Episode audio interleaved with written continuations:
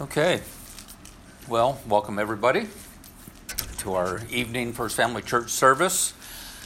And as we continue with the London Baptist Confe- uh, Confession, the Catechism, 1689 version, tonight we come to the eighth commandment Thou shalt not steal.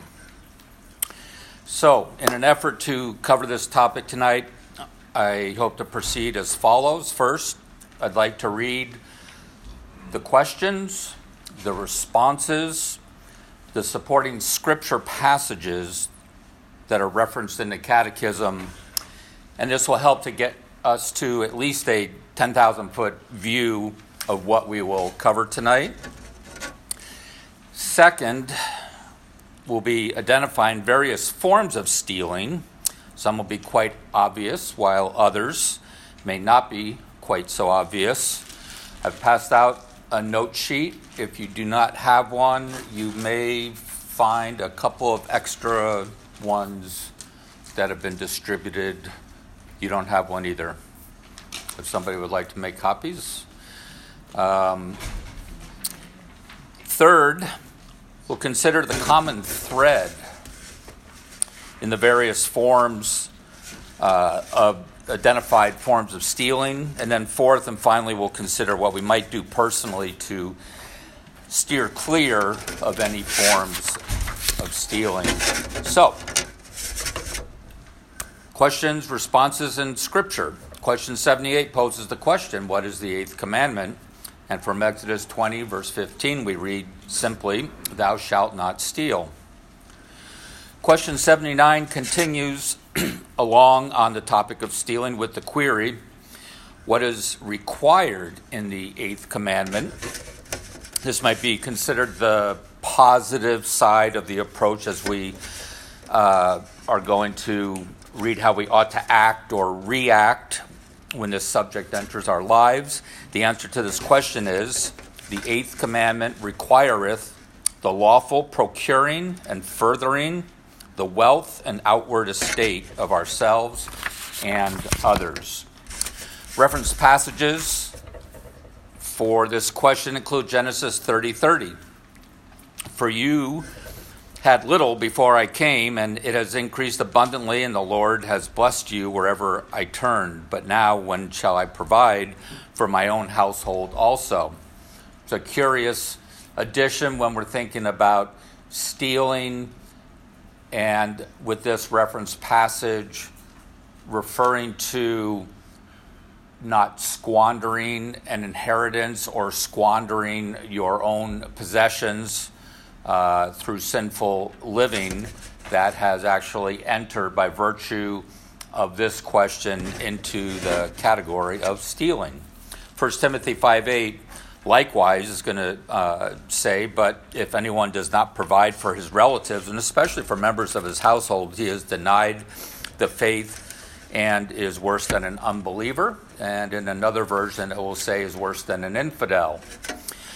Leviticus 25 35 If your brother becomes poor and cannot maintain himself, himself with you, you shall support him as though he were a stranger and a sojourner, and he shall live with you.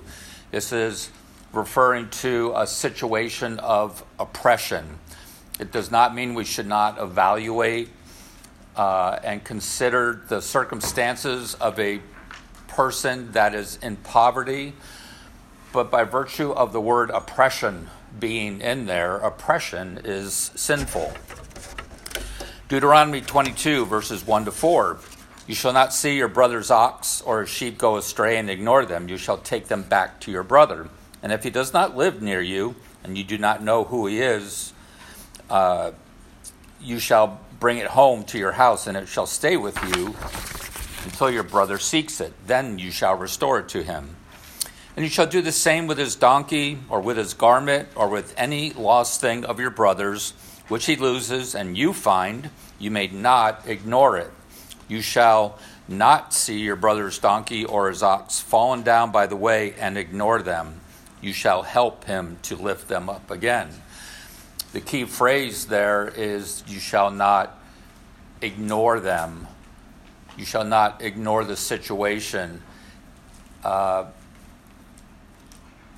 I do a lot of work in refineries. We have other people here likewise that uh, work in refineries uh, and in the arena of safety. They say when you see an unsafe circumstance or an unsafe activity, you own it. You own it because you saw it. You cannot ignore it. You cannot walk away from it. Similarly, we cannot walk away from somebody's distress. Exodus 23, verses 4 to 5. If you meet your enemy's ox or his donkey going astray, and you, you shall bring it back to him. If you see the donkey of one who hates you, lying down under its burden, you shall refrain from leaving him with it. You shall rescue it with him. You have to overcome your hatred. Genesis 47 is going to talk about Joseph um, as he was assigned the prime minister position under Pharaoh. And Joseph gathered up all the money that was found in the land of Egypt and in the land of Canaan in exchange for the grain that they bought and Joseph brought the money into Pharaoh's house, and the, it continues on during this famine. So Joseph bought all the land of Egypt for Pharaoh, for all the for all the Egyptians sold their fields because the famine was severe on them. The land became Pharaoh's. And finally, for tonight, question 80 asks, What is forbidden in the eighth commandment? And the answer to this question is the eighth commandment forbiddeth whatsoever doth or may unjustly hinder our own or our neighbor's wealth or outward estate. So, regarding the hindering of our own wealth uh, or outward estate, the passages that would apply to that again would be 1 Timothy 5 8, which reads again, But if anyone does not provide for his relatives, and especially for members of his household, he has denied the faith and is worse than an unbeliever.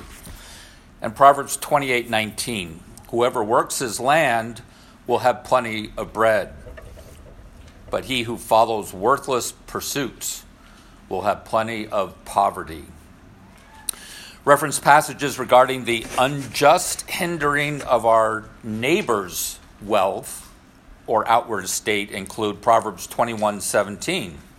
Whoever loves pleasure will be a poor man. He who loves wine and oil will not be rich. The implication here is living a sinful life, a wasteful life, uh, is essentially, effectively, a form of stealing. Proverbs 23, verses 20 to 21 Be not among drunkards or among gluttonous eaters of meat, for the drunkard and the glutton will come to poverty, and slumber will clothe them with rags. Ephesians 4:28 Let the thief no longer steal, but rather let him labor, doing honest work with his own hands, so that he may have something to share with anyone in need. And we will talk about work in a few minutes. So, while stealing might be defined as taking the property of another and wrongfully, uh, and especially as a habitual or regular practice, or if you define it simply as taking another person's property without their permission. The Catechism examines this commandment not to steal in broader terms. From question 80, we see that one must not unjustly hinder the wealth or outward estates of others.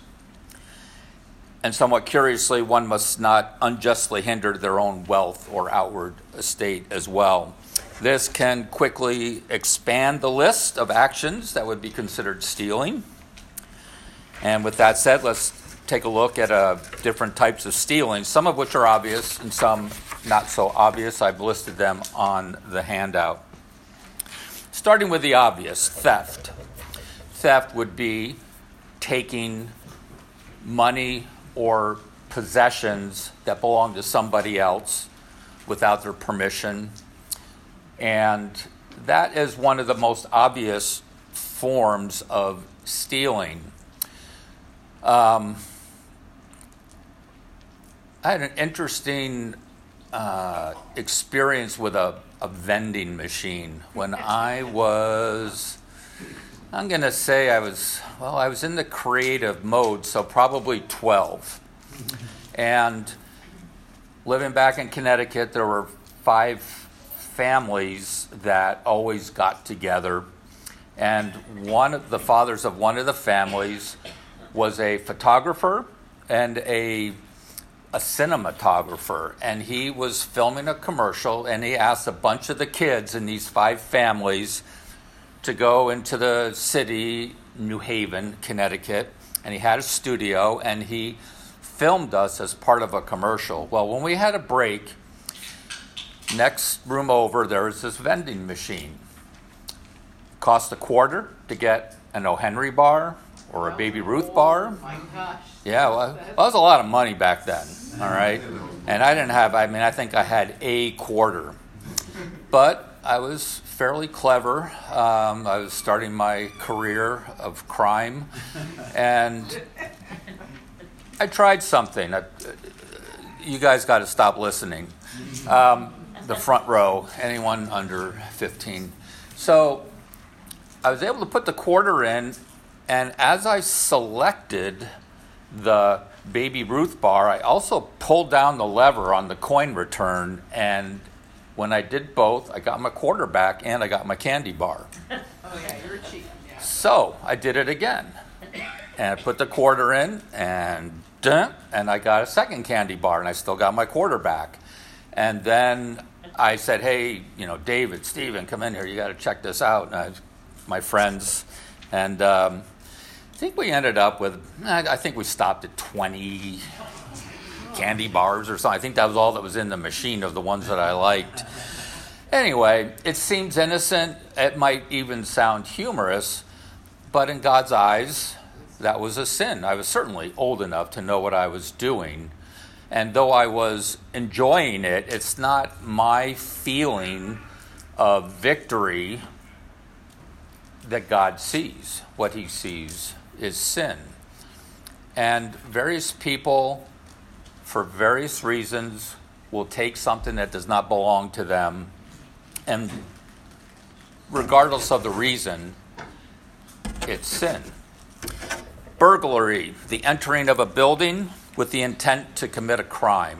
So that might be somebody that comes into your house, somebody that breaks into your car. That would be a, a car, bur- a, well, a car bur- burglary where they steal stuff out of your car, but it's usually a house or a building, and um, it tends to be a, a felony crime. Obviously, the the entering, you know that you're doing something wrong. So what was the, Uh, I'm sorry, I don't mean to interrupt you. The, uh, the, it's the entering of a building with the intent of Commit a crime, making,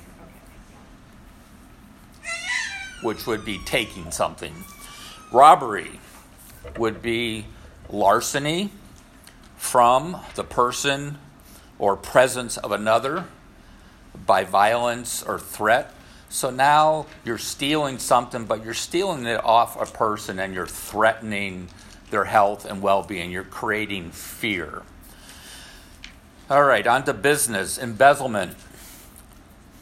To appropriate something such as property entrusted to one's care uh, fraudulently to one's own use. And this might be somebody that has access to the bank account and they find a way to write checks to themselves.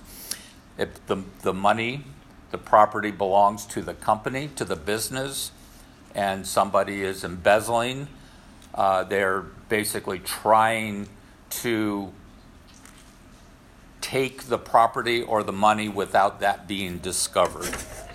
Extortion would be the act or practice of obtaining from a person by force, intimidation, or undue or illegal power, especially money or other property. And blackmail, it's similar, it would be extortion or coercion by threats, but it would be especially a public exposure or criminal prosecution. So now you're threatening somebody's reputation rather than threatening somebody's life, if you will. There's cybercrime, which is new. Uh, this was not on the list 50 years ago. Cheating on tax returns, that's been around since the IRS. And now for the list uh, things aren't quite so obvious stealing time at work. Think about this. You arrive late or you leave early. You take longer than allowable lunch breaks. Play video games when nobody's looking. Um, I'm not quite sure how you do that. I think they all make noise. I have played, possibly never played a video game in my life. Um, shopping on eBay, using social media, YouTube.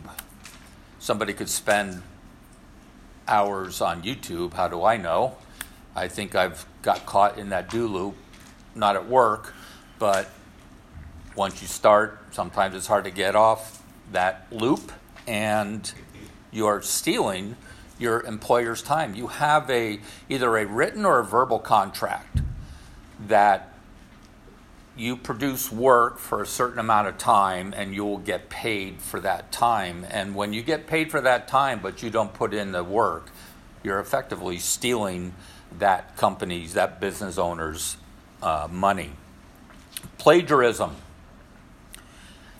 committing literary theft, um, where you're presenting as new and original an idea or product derived from an existing source. You're basically taking somebody's intellectual ideas and claiming them as your own. You benefit off of that, and oftentimes you lessen the benefit of that other person. Defamation is an act of communicating false statements about a person that injure the reputation of that person. And you think about somebody who's good reputation is their livelihood, uh, perhaps uh, an actor or actress, and you defame them, and suddenly they don't get uh, job offers anymore. They don't uh, get casted anywhere.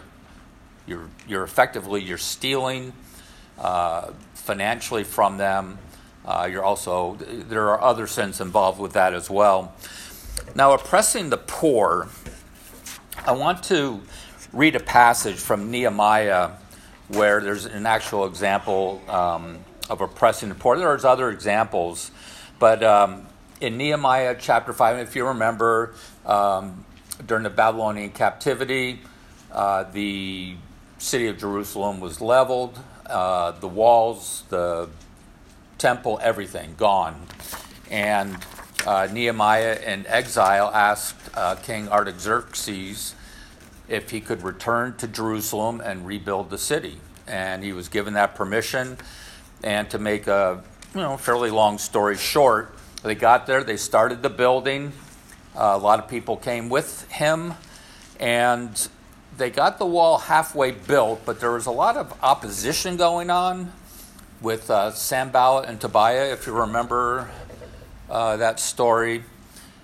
And there was also things going on with the people that were doing the work, and some of them were quite poor, and there was famine, there were problems, and they were getting oppressed by some of the they call the nobles or officials that were Jewish. And we read in uh, chapter 5, verses 1 to 5 Now there arose a great outcry of the people and their wives against their Jewish brothers for there were those who said, With our sons and our daughters we are many, so let us uh, get grain that we may eat and keep alive. There were also those who said, We are mortgaging our fields, our vineyards, and our houses to get grain because of the famine. And there were those who said, We have borrowed money for the king's tax on our fields and our vineyards. Now our flesh is as the flesh of our brothers, our children, are as their children, yet we are forcing our sons and our daughters to be slaves, and some of our daughters have already been enslaved. But it is not in our power to help, for other men have our fields and our vineyards. In verse 7, Nehemiah charges the nobles and the officials of them exacting interest. And whether this is usury, which would be charging an inordinate amount of taxes uh, or just customary interest charges uh, against the loans. Uh, Leviticus 25, verses 36 and 37 prohibits this practice. And we read there in Leviticus 25 if your brother becomes poor and cannot maintain himself with you, you shall support him as though he were a stranger and a sojourner, and he shall live with you. Take no interest from him or profit. There's, there's no prohibition to loan money, but there is a prohibition to take interest. Take no interest from him or profit, but fear your God, that your brother may live beside you. You shall not lend him your money at interest, nor give him your food for profit. So, oppressing the poor, and again, that doesn't mean you can't deal properly with the poor in certain ways, but oppression unto itself is sin. And then the final uh, that I've written down as a not so obvious would be squandering an inheritance that is to be passed on to your children. So, there are more. If I got around in a uh, think tank, we could easily come up with 30 more types of stealing. But the bottom line is that somebody who is being stolen from they are losing uh, part of their possessions, part of their estate, so to speak. So, what's the common thread that we see? There's so, so many different forms of stealing. We learn from Catechism question one that God is the first and chiefest being. And a specific effect of the fall of Adam in the Garden of Eden was that man lost his sight or his purpose for which man was created, and that being to glorify God and enjoy Him forever. In 1 Corinthians 6, verses 23 and 24, the Apostle Paul writes, All things are lawful, but not all things are helpful. All things are lawful, but not all things build up. Let no one seek his own good, but rather the good of his neighbor. I threw in the word rather, it's not in the Bible, but I'm trying to make an emphasis there. Towards the end of this overall message from the Apostle Paul, he writes in verse 31 of the same chapter, chapter 10 So whether you eat or drink, whatever you do, do all to the glory of God. These different forms of stealing produce the exact opposite, and they result from the exact opposite. They do not glorify God. It is exactly the opposite. However, the, the point that we read from 1 Corinthians here is that we're therefore to, uh, to love God, and that loving God is the core of all morality and goodness. The opposite is the choice of self as supreme. Selfishness is the essence of the fall, and we place ourselves upon the throne of our lives, usurping God's role. Because we experience the love of money, or because we covet, or because we envy someone who's more prosperous, or because of jealousy, or because of laziness, because we do not love as we should, we steal. Mark, among others, wrote in Mark chapter 12, verses 28 to 31. One of the scribes came up and heard them disputing with one another, and seeing that he answered them well, asked him, Jesus, which commandment is the most important of all? And this is spelled out also in uh, other Gospels and in Romans as well. Jesus answered, The most important is, Hear, O Israel, the Lord our God, the Lord is one. You shall love the Lord your God with all your heart, and with all your soul, and with all your mind, and with all your strength. The second is this you shall love your neighbor as yourself. There is no other commandment greater than these. And the commandment, thou shalt not steal, is covered by love. If you love the way you should, you will not steal. And if you don't, either you will or you at least may, and the temptation is much more difficult to fight off. Every form of stealing shows a lack of love. It shows disregard to others, it's selfish. It's the opposite of Matthew 6:33, but seek first the kingdom of God and his righteousness. It's a lack of love. So, here's some concluding thoughts. Biblical welfare. We have welfare in this country. There's welfare in other countries as well.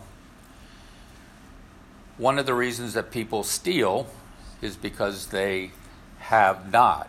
Why don't they have anything? Why are they in poverty? There's many different reasons. You could become very, very ill and suddenly you're uh, disabled. You could be lazy. You could be slothful. Um,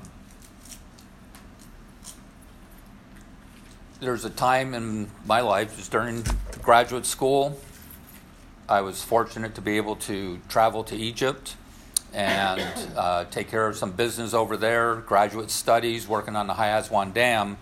And one of the big serendipities was that after the two weeks there, I was allowed to go anywhere in the world I wanted on the way home back to back to Boston. Stop off anywhere. Tokyo, Athens, Paris. And I chose the exciting venue of Abidjan in Ivory Coast and Bamako, Mali in Africa. The reason being, my sister was there in the Peace Corps, and I wanted to see what she was up to, and I spent three weeks with her. And she, as I got picked up at the airport, and I'm in the truck with her, we're driving to her uh, little apartment in Abidjan. She kind of went through the, all the ground rules, everything that's going on. And one of the things she said is, you gotta watch your wallet. People steal, steal, steal. They don't have much, and when they see an American, they're thinking there's a lot of money there and they're going to steal they didn't have much. They had very, very little. And I was I lived in villages where my sister was working, where they had virtually nothing. And they would steal. They didn't murder, and they didn't assault people, but theft was a big problem. And what do we do when somebody is in poverty that situation might be a little bit different in that the country itself is not governed in a manner to generate prosperity, but it is something that needs to be addressed. What would the welfare system be? Well, going to the book of Ruth, if we remember when Ruth told Naomi, Your God is my God. Um, she followed Naomi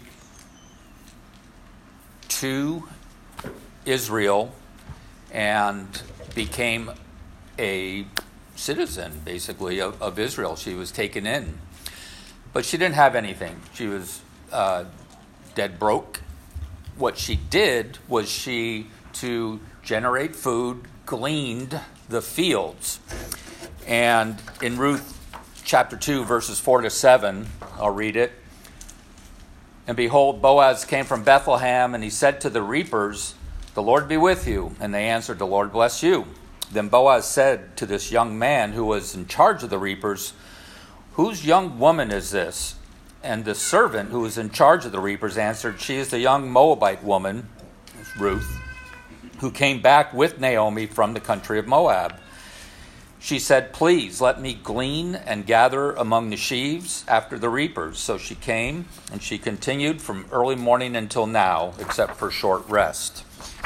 So this was a, a form of welfare in Israel where the owners of a field would do their reaping and whatever was left over they were not to go out into the field. If they dropped stuff out of the bundles of straw, of hay, they were not to go back and get what they dropped. That was to be left for people to glean for people that it didn't have anything.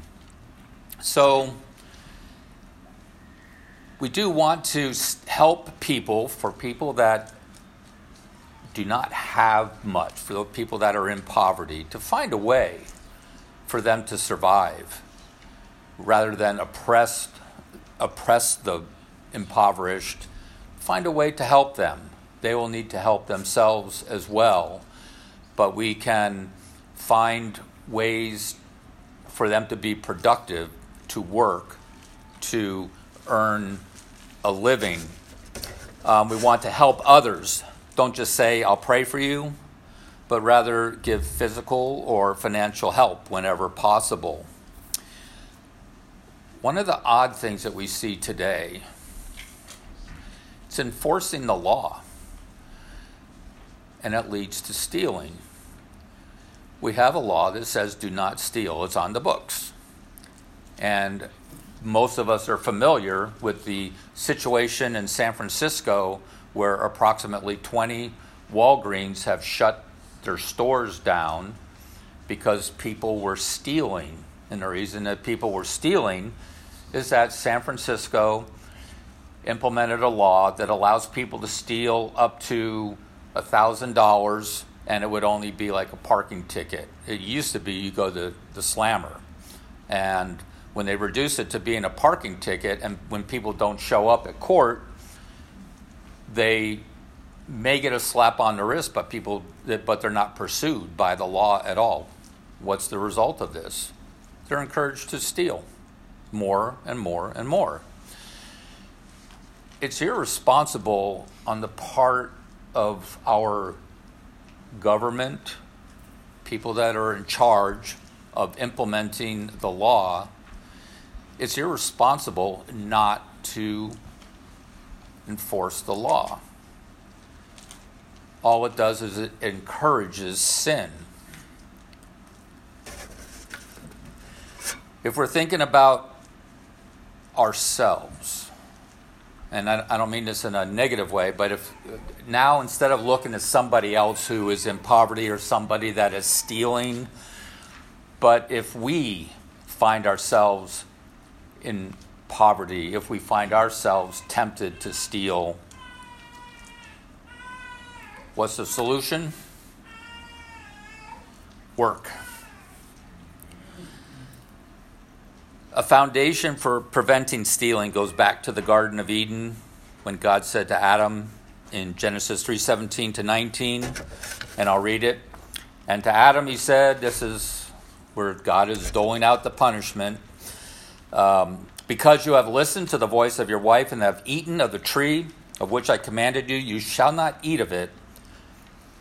Curses the ground because of you. In pain you shall eat of it all the days of your life. Thorns and thistles it shall bring forth for you, and you shall eat the plants of the field. By the sweat of your face you shall eat bread till you return to the ground, for out of it you are taken. For you are dust, and to dust you shall return. So here we, we, we see God requiring man to work a cursed ground so that things aren't going to be all roses as they sow and reap. It's going to take work, it's going to take effort. In a fallen world, several good things can be accomplished by this decree from God to work. Number one, that man would feed himself, be responsible. His idle time would be limited. Um, idle time is the, what is it? Uh, the tool of the devil or something like that. Idle hands of the devil's workshop. That Idle hands are the devil's workshop. Idle hands are the devil's workshop. And you also, by working, you acquire dignity from being a steward of God's resources and providing for your family. Victims of theft. Victims of theft know the horrible feeling it produces. Somebody said the very act of someone taking what may have been an especially precious gift from a loved one really pierces our hearts, makes us feel vulnerable and unsafe. Um, and I recall a time I was up in Lake Tahoe, came out in the morning, see my car, and the ski racks were opened. And they weren't opened the night before, and my skis were on the car. Well, they weren't on the car anymore. And the violation that I felt, uh, there's many ways to feel violation, and this is one of them. When somebody steals something, it, it just my heart sunk and that is what you impart upon somebody when you steal. So there's a tremendous impact not only on the individuals but on society as a whole. Theft disturbs societal stability, and the results are feelings of fear and insecurity and possibly a desire for revenge. One is only to look around some third world countries where laws against stealing are ignored. Not just third world countries anymore. And we see how detrimental it is to the population. God's laws are not only moral and spiritual, they are def- definitely uh, infinitely practical as well. Christians have received tremendous physical and spiritual gifts from God and we should desire to give back to Him all we have. When we withhold things that are rightly His, our time and our talents, our possessions and our fan- finances, indeed our very lives, we are, in effect, stealing from God. This concludes our sermon for this evening, and I'd like to open up the floor to questions. Yes. I don't have questions, but I sure got stories to tell. Uh, let's let's let's hear it. Um, okay, when my first was when I was going through my divorce, I was going to college, and can can everybody I, hear back there? Hmm? I just want to make sure everybody can hear. Oh, okay, I'm talking loud. Yeah, you're, you're doing pretty good. and anyway, I still had two small kids at home. So I had to go on welfare. So I go down to the welfare office, and this lady comes up to me and she says, You're new here, aren't you? And I said, Yeah. She said, You're dressed too nice. I said, What do you mean? I had jeans on, tennis shoes, and a shirt. And she said, No, you wear the rattiest looking clothes you've got and if you don't tear some up or something, you know, you gotta look worse than that. And then I thought, oh my goodness. Then she said, do you have a car? I said, yeah. Tell them you don't have a car. You have to take the bus. I thought, what am I doing? You know, I couldn't believe it. You know, they're actually stealing from welfare, telling people that these were people on welfare. Anyway, later on, I didn't do any of that, believe me. I couldn't do it. Good. I wasn't making it quite, and I knew I could work a certain amount of hours. I could only earn a certain amount of money and still be on welfare. Mm-hmm. And when I had gone back to the office to talk to somebody about that, well, before that, I said, Is there any way I could get a little bit more extra money? And he looks at me and says, You got another baby. I said, Are you crazy? I'm single now. I've got two little kids now. I don't want another one. I'm going to school. You're crazy. I couldn't believe he would tell me that. you know, the man that worked there. how to how to use I the system. I said, isn't there another option? And he finally told me, yes, you can work certain amount of hours and only earn this amount of money. And I said, I'll do that. And I did that. so, Very good. but I mean, all my life I've run into things like that. On a bus one time, I heard some young kids talking, boys. And I guess they were going to be graduating or something because one, one of them said, Well, I'm not going to go, go to work flipping burgers. I'm going to do what my mommy and my grandma did. I'm going to go on welfare. And I got to think, how, how is an 18 year old going to get on welfare? But somehow they get their way. I don't know how, but I don't want to know. anyway, that was hmm. My story. Sad but true. but it, it, it's going on. Well. you know, it is. I appreciate you sharing that. John, Yeah, I was uh, really blessed just uh, when you quoted the verse when it says, uh, "Let him who stole steal no more, but let him labor, um, working with his hands, and he may have to give to him who needs." Right. Um, I often get triggered when I hear the even the verse "oppression of the poor." Even though I know that's not the context you're using it, because as a landlord, we're always getting called evil, slimy dirty, rotten thieves, steal from the poor, do this, do that. And we're constantly getting tenants who are trying to get us to buy. Through COVID, there was a tsunami of rent relief packages that came across my desk.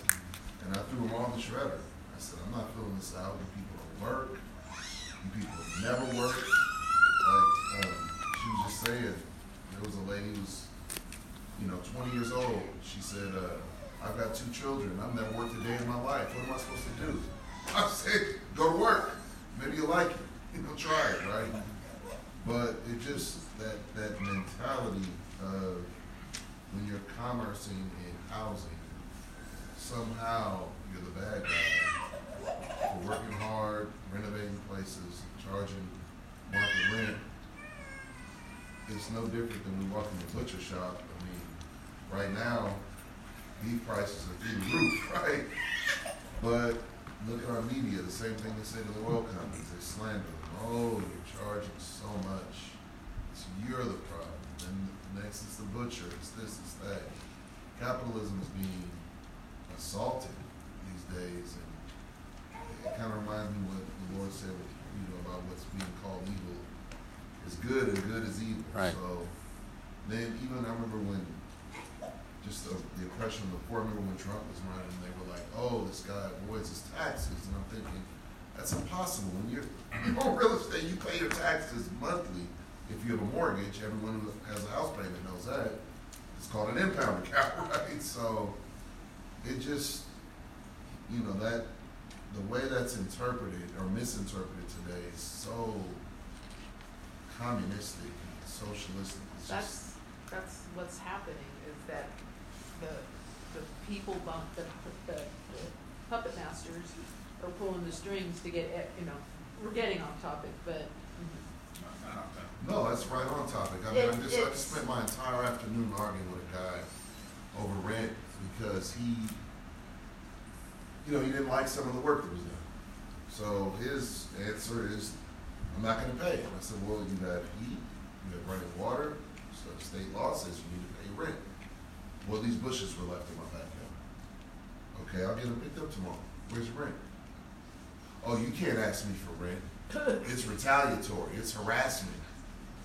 And so me arguing with this guy, and I'm just thinking, I'm being called evil to come here and collect something this man owes, and I'm being called a thief.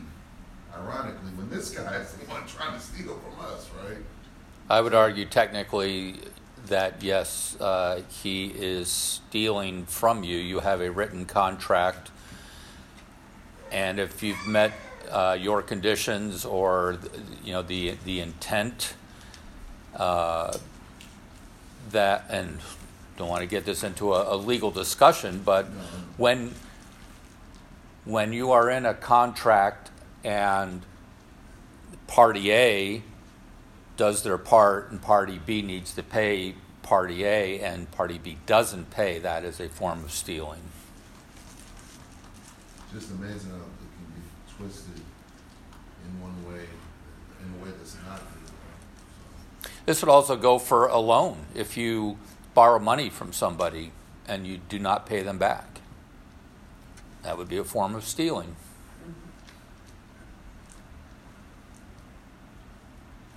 I think at a certain point too, even if there are legal shelters to your stealing, as a Christian, you've got to ask yourself, am I doing what is right in the Lord's eyes?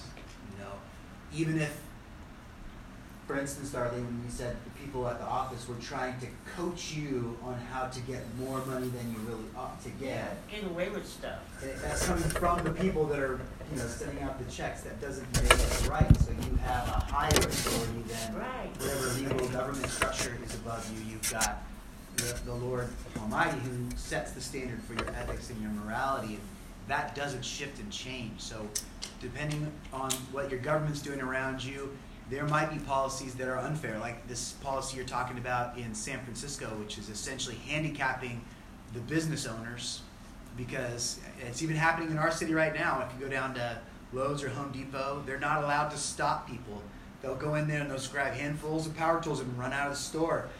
And uh, we just recently had a brother fired because he tried to stop a person from stealing things from the store that he worked for. He was let go. So he gets punished for the thievery of, of citizens.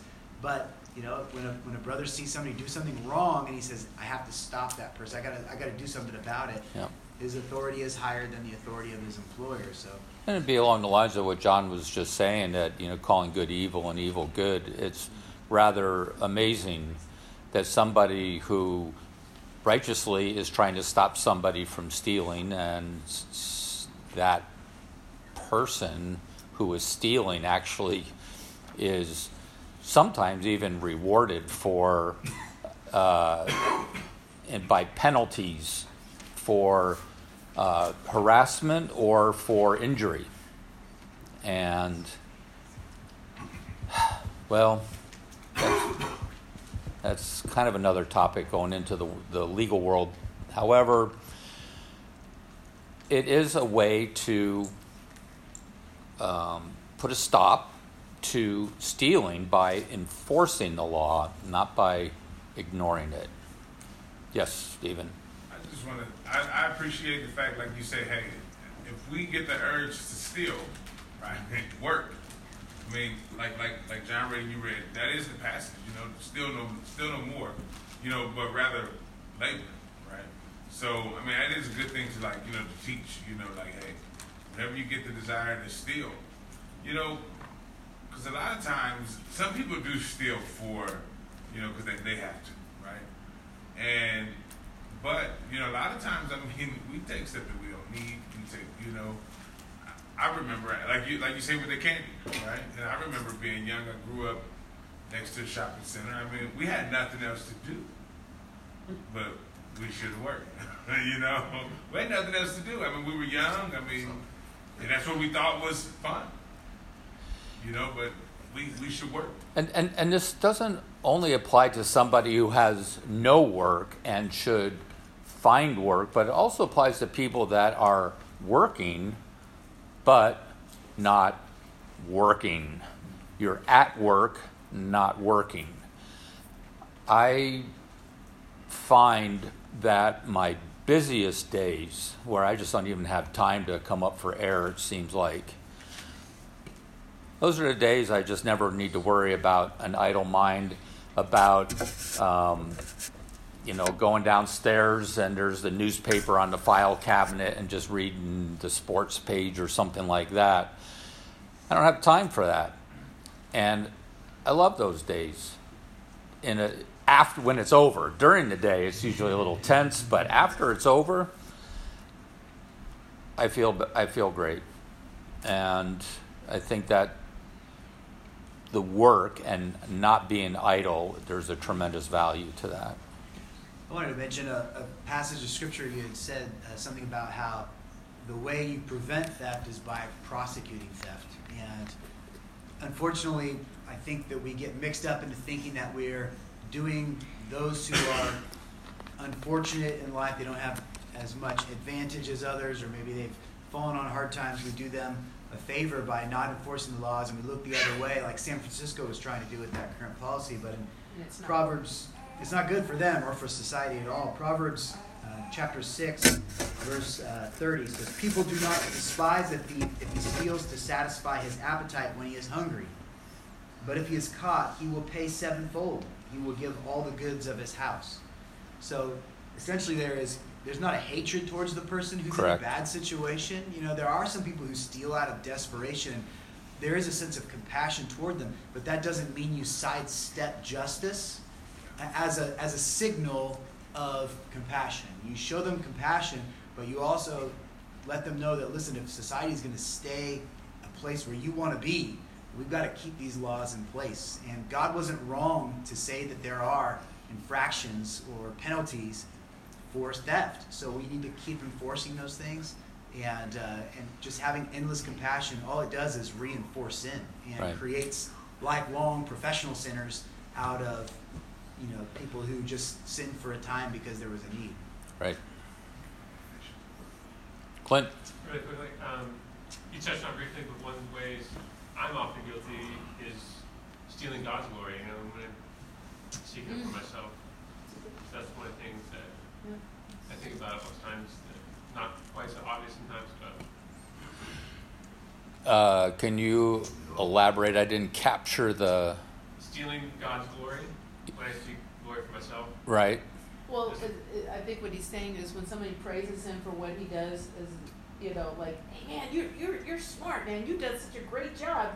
In that one iota moment, and I deal with that too when I do massage, is that who's the one who truly should get the glory? You know, me or God? Because God's the one who's working through me to heal these people. And when someone gives me, oh man, you relieved my pain so much, and I have to remember, you know what? For that one iota moment, you're like going, you know, you want to smile about it, but at the same time, you go, well, it's really God That's what He's meaning. And, and, and uh, so, I, so I understand that. I'm, I'm just going to bring up a, a point just regarding the, the catechism answer. The catechism answer, uh, for whatever reason, chose thou shalt not steal to apply to the estate or the wealth of another person. Um, we steal God's glory all the time in our pride. We think that we're doing it all. The, that the proverbial wide receiver who catches the 80 yard touchdown pass and then he, you know, spikes the ball and starts pointing at me, me, me. Look how great I am. And it's like, you know what? God, God's the one that gave you that last breath of air, and the one before that, and the one before that. He's the one that allowed you to not get injured, get a knee injury that would knock you out of football for the rest of your life. Um, it's easy to steal God's glory. I wouldn't apply it to this question, but what you say is true. If that makes you feel better. That's fine. Uh, Yeah, Stephen. I was just going to say now, this is necessarily not in the catechism, but I definitely love the way that God's law and you know just biblical law deals with sin, right? And we have this this form of restitution, kind of like Nick was saying. Uh, you know, even when someone's poor, I mean, we got to do restitution. We have to. Otherwise, we get these situations where people just steal and there's no consequence. But on the on the flip side, you know, you go into some of these harsh countries like that, like with the Sharia law and these things, where stealing, then they chop off your hands, right? So now there's no possibility of you working. I mean, unless it's something you can do with enough. I mean, it's really no possibility. So now, I mean, it's it really didn't fix anything. No, that's that, That's it's, over. That's over enforcing. that's that's outlandish. law, you know, Oh, yeah. Sharia law, which is not biblical nor even it, they want to claim it's part of the Quran, but it's not. So it's just Insult to justice. Yeah. There's more oddball things than than that. a woman being raped and she's the one that gets stoned to death. I, I don't, I don't get any of that, but I think we're No. off topic here. anyway, I was gonna Yeah. say that, um, I know the work thing is difficult, I've had some pretty deep discussions. There's some people who have downtime at work where they're pretty much almost just required to attend to something where people told them, oh, they're stealing if you're on the phone, but they are actually doing their job, whereas some people are given twenty tasks to do, and if they were on their phone, it would be wrong, right? So I think it varies from job to job, and even I don't know, maybe because I played football, I'm a little more. I know there's believers that really get into football, such an emotional game. Guy knocks three or four guys over, you know, and starts beating his chest or you know doing these things. He may be a believer, you know, but I know that uh, just like combat sports, it's kind of similar.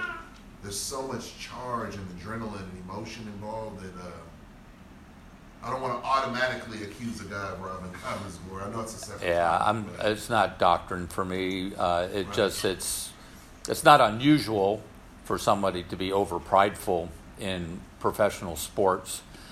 But yeah, I've played sports before too, and yeah, you, you can get pretty pretty pumped up if you're playing at a competitive level. Understand that?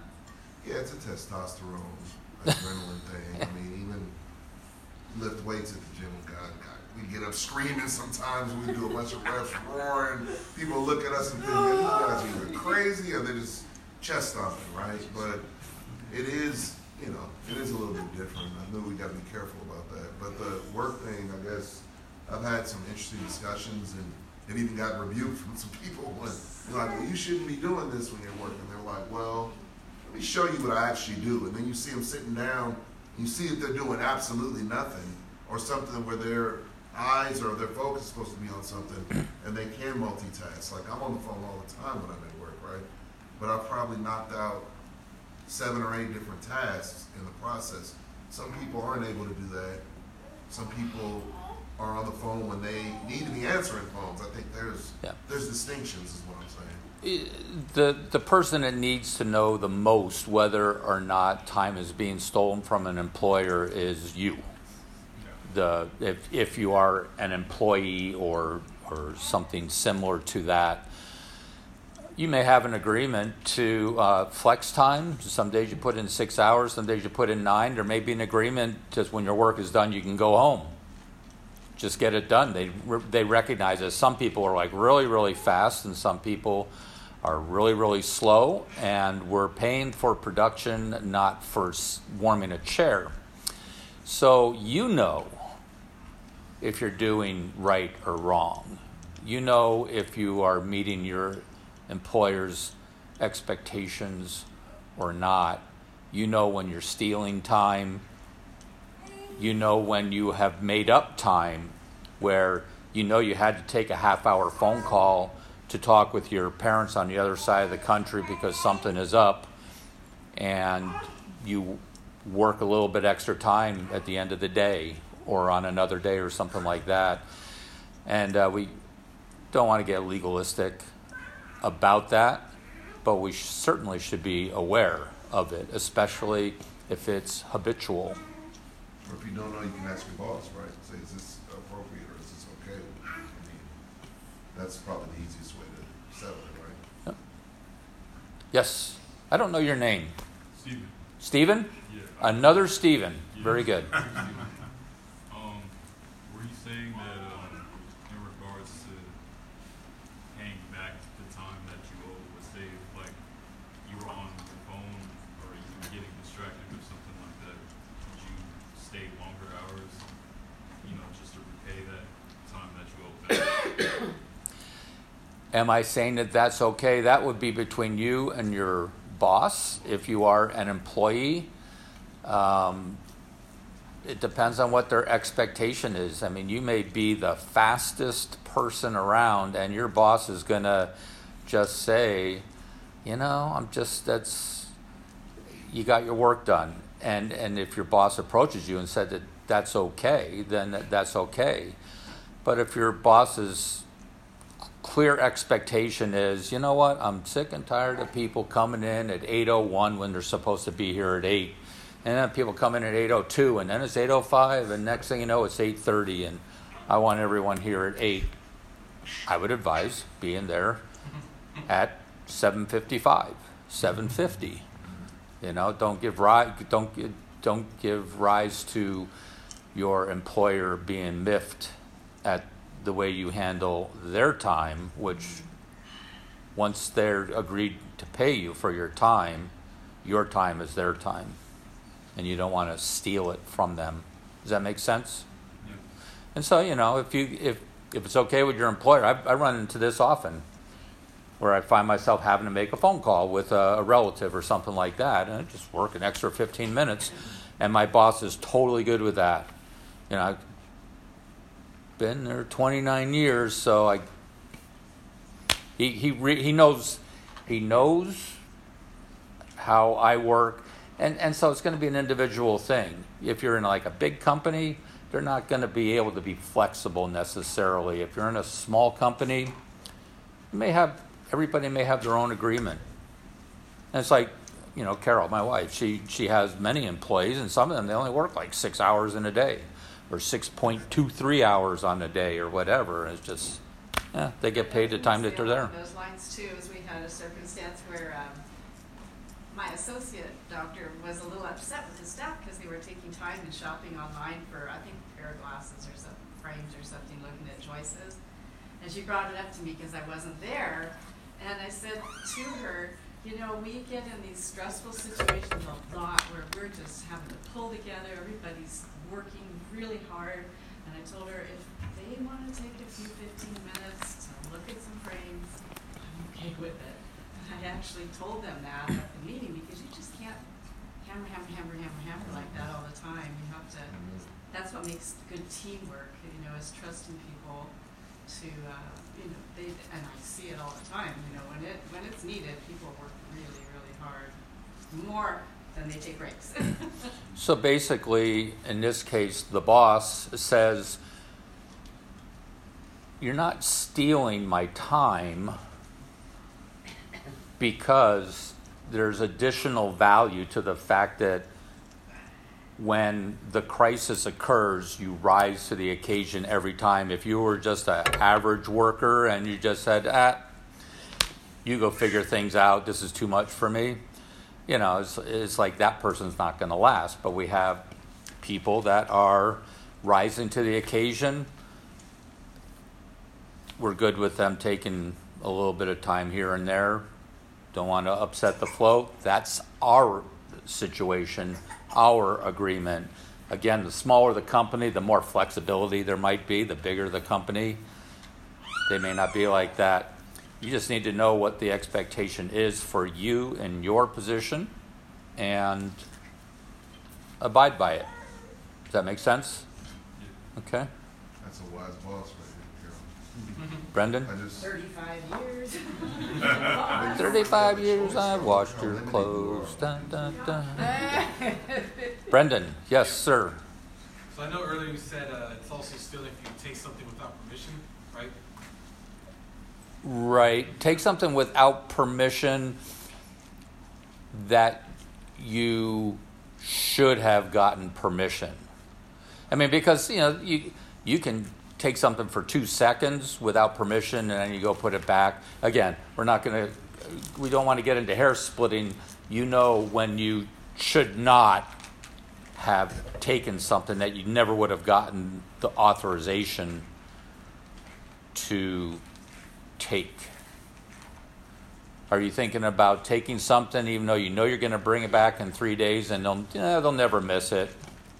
No, I mean I'll use the example today. Um, that when I got here for the evening service, uh, we have our coolers up there in the in the kitchen. A what? Coolers.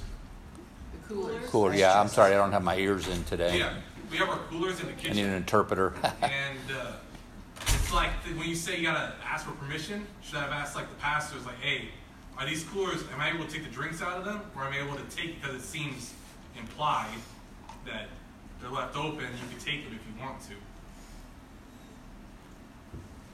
So in a situation like that, I mean, those coolers were out in the open four hours ago. People were taking sodas out of them. And so, I mean, it's kind of a logical inference that you're part of this community. We're not going to get upset if you're taking a soda or an extra water if they were left over from our earlier event, you know? Yeah. Some of those things are kind of common, more common sense. Yeah. I think often um, you just have to ask, what is my conscience telling me in a situation like this? You know, obviously, I don't think you felt bad about taking that soda out because you know we're brothers, and that's as much your soda as it is ours. You know, and a part of this community, we don't have a problem with that. Yeah. But um, you know, if you were going into the food pantry closet and somebody left it open and didn't mean to, and like raiding the stock, you know, at that point, I would expect your conscience to start tingling a little bit because you know that we put stuff out on the counter that people can take, but there's also stuff we're saving for days when we don't get as much donations. So you know, those those are things that the Lord uses the Holy Spirit to read your heart if you're doing something wrong. And uh, and often when you're a part of a community, you have relationships built up with people. You kind of know your boundaries. You know, like the people that work for Carol kind of know their boundaries with Carol. Yeah. She's she's made it clear what the culture is and what what's expected of people. So um, yeah, hopefully. Oh, yeah. you know yourself. I figured like implied. Uh, Do you feel better? You know, you can take it. Like my work, they always bring like pizzas or donuts, but it doesn't happen during my shift. I just come and I see it. So usually it's like, well, it's there. You could take it, but no one told them, hey, you can take those donuts if you want. So you know, that's what I was wondering about. You know, those situations because of that comment. In those situations, if it's on a table, if it's in a break room, always know it's a free for all.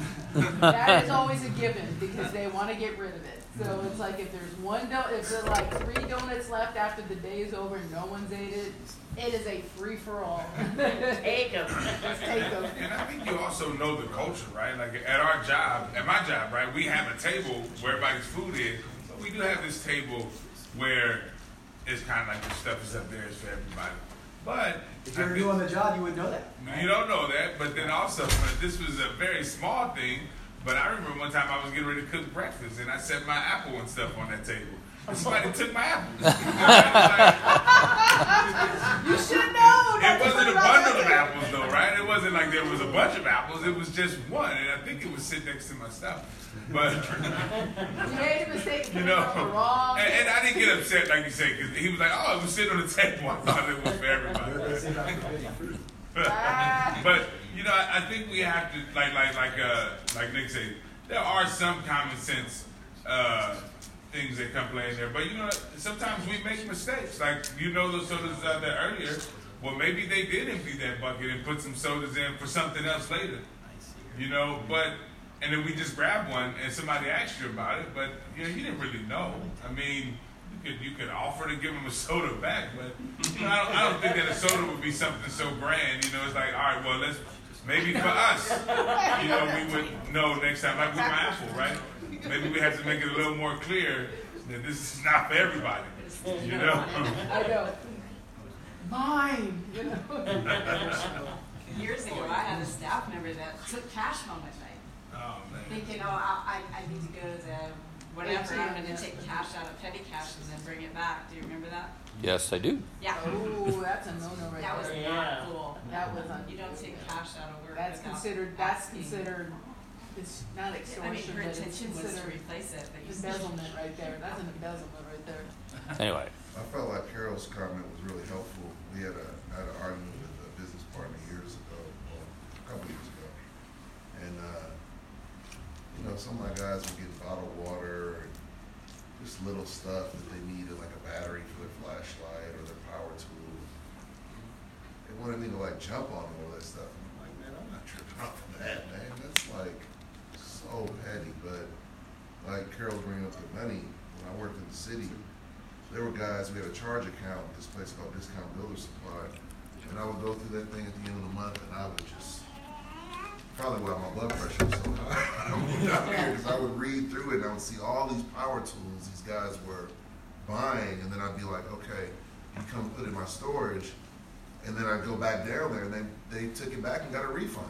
And they didn't even charge my car back. They got cash. And I was like, well, ugh, y'all basically that was just stealing. at that point, you know. And Yeah. so, man, it's hard, you know, when you see that kind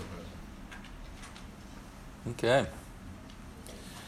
Well, thank you for uh, joining us. Uh, why don't we just close in a word of prayer? Dear gracious and heavenly Father, Lord, uh, as always, we are blessed by your presence.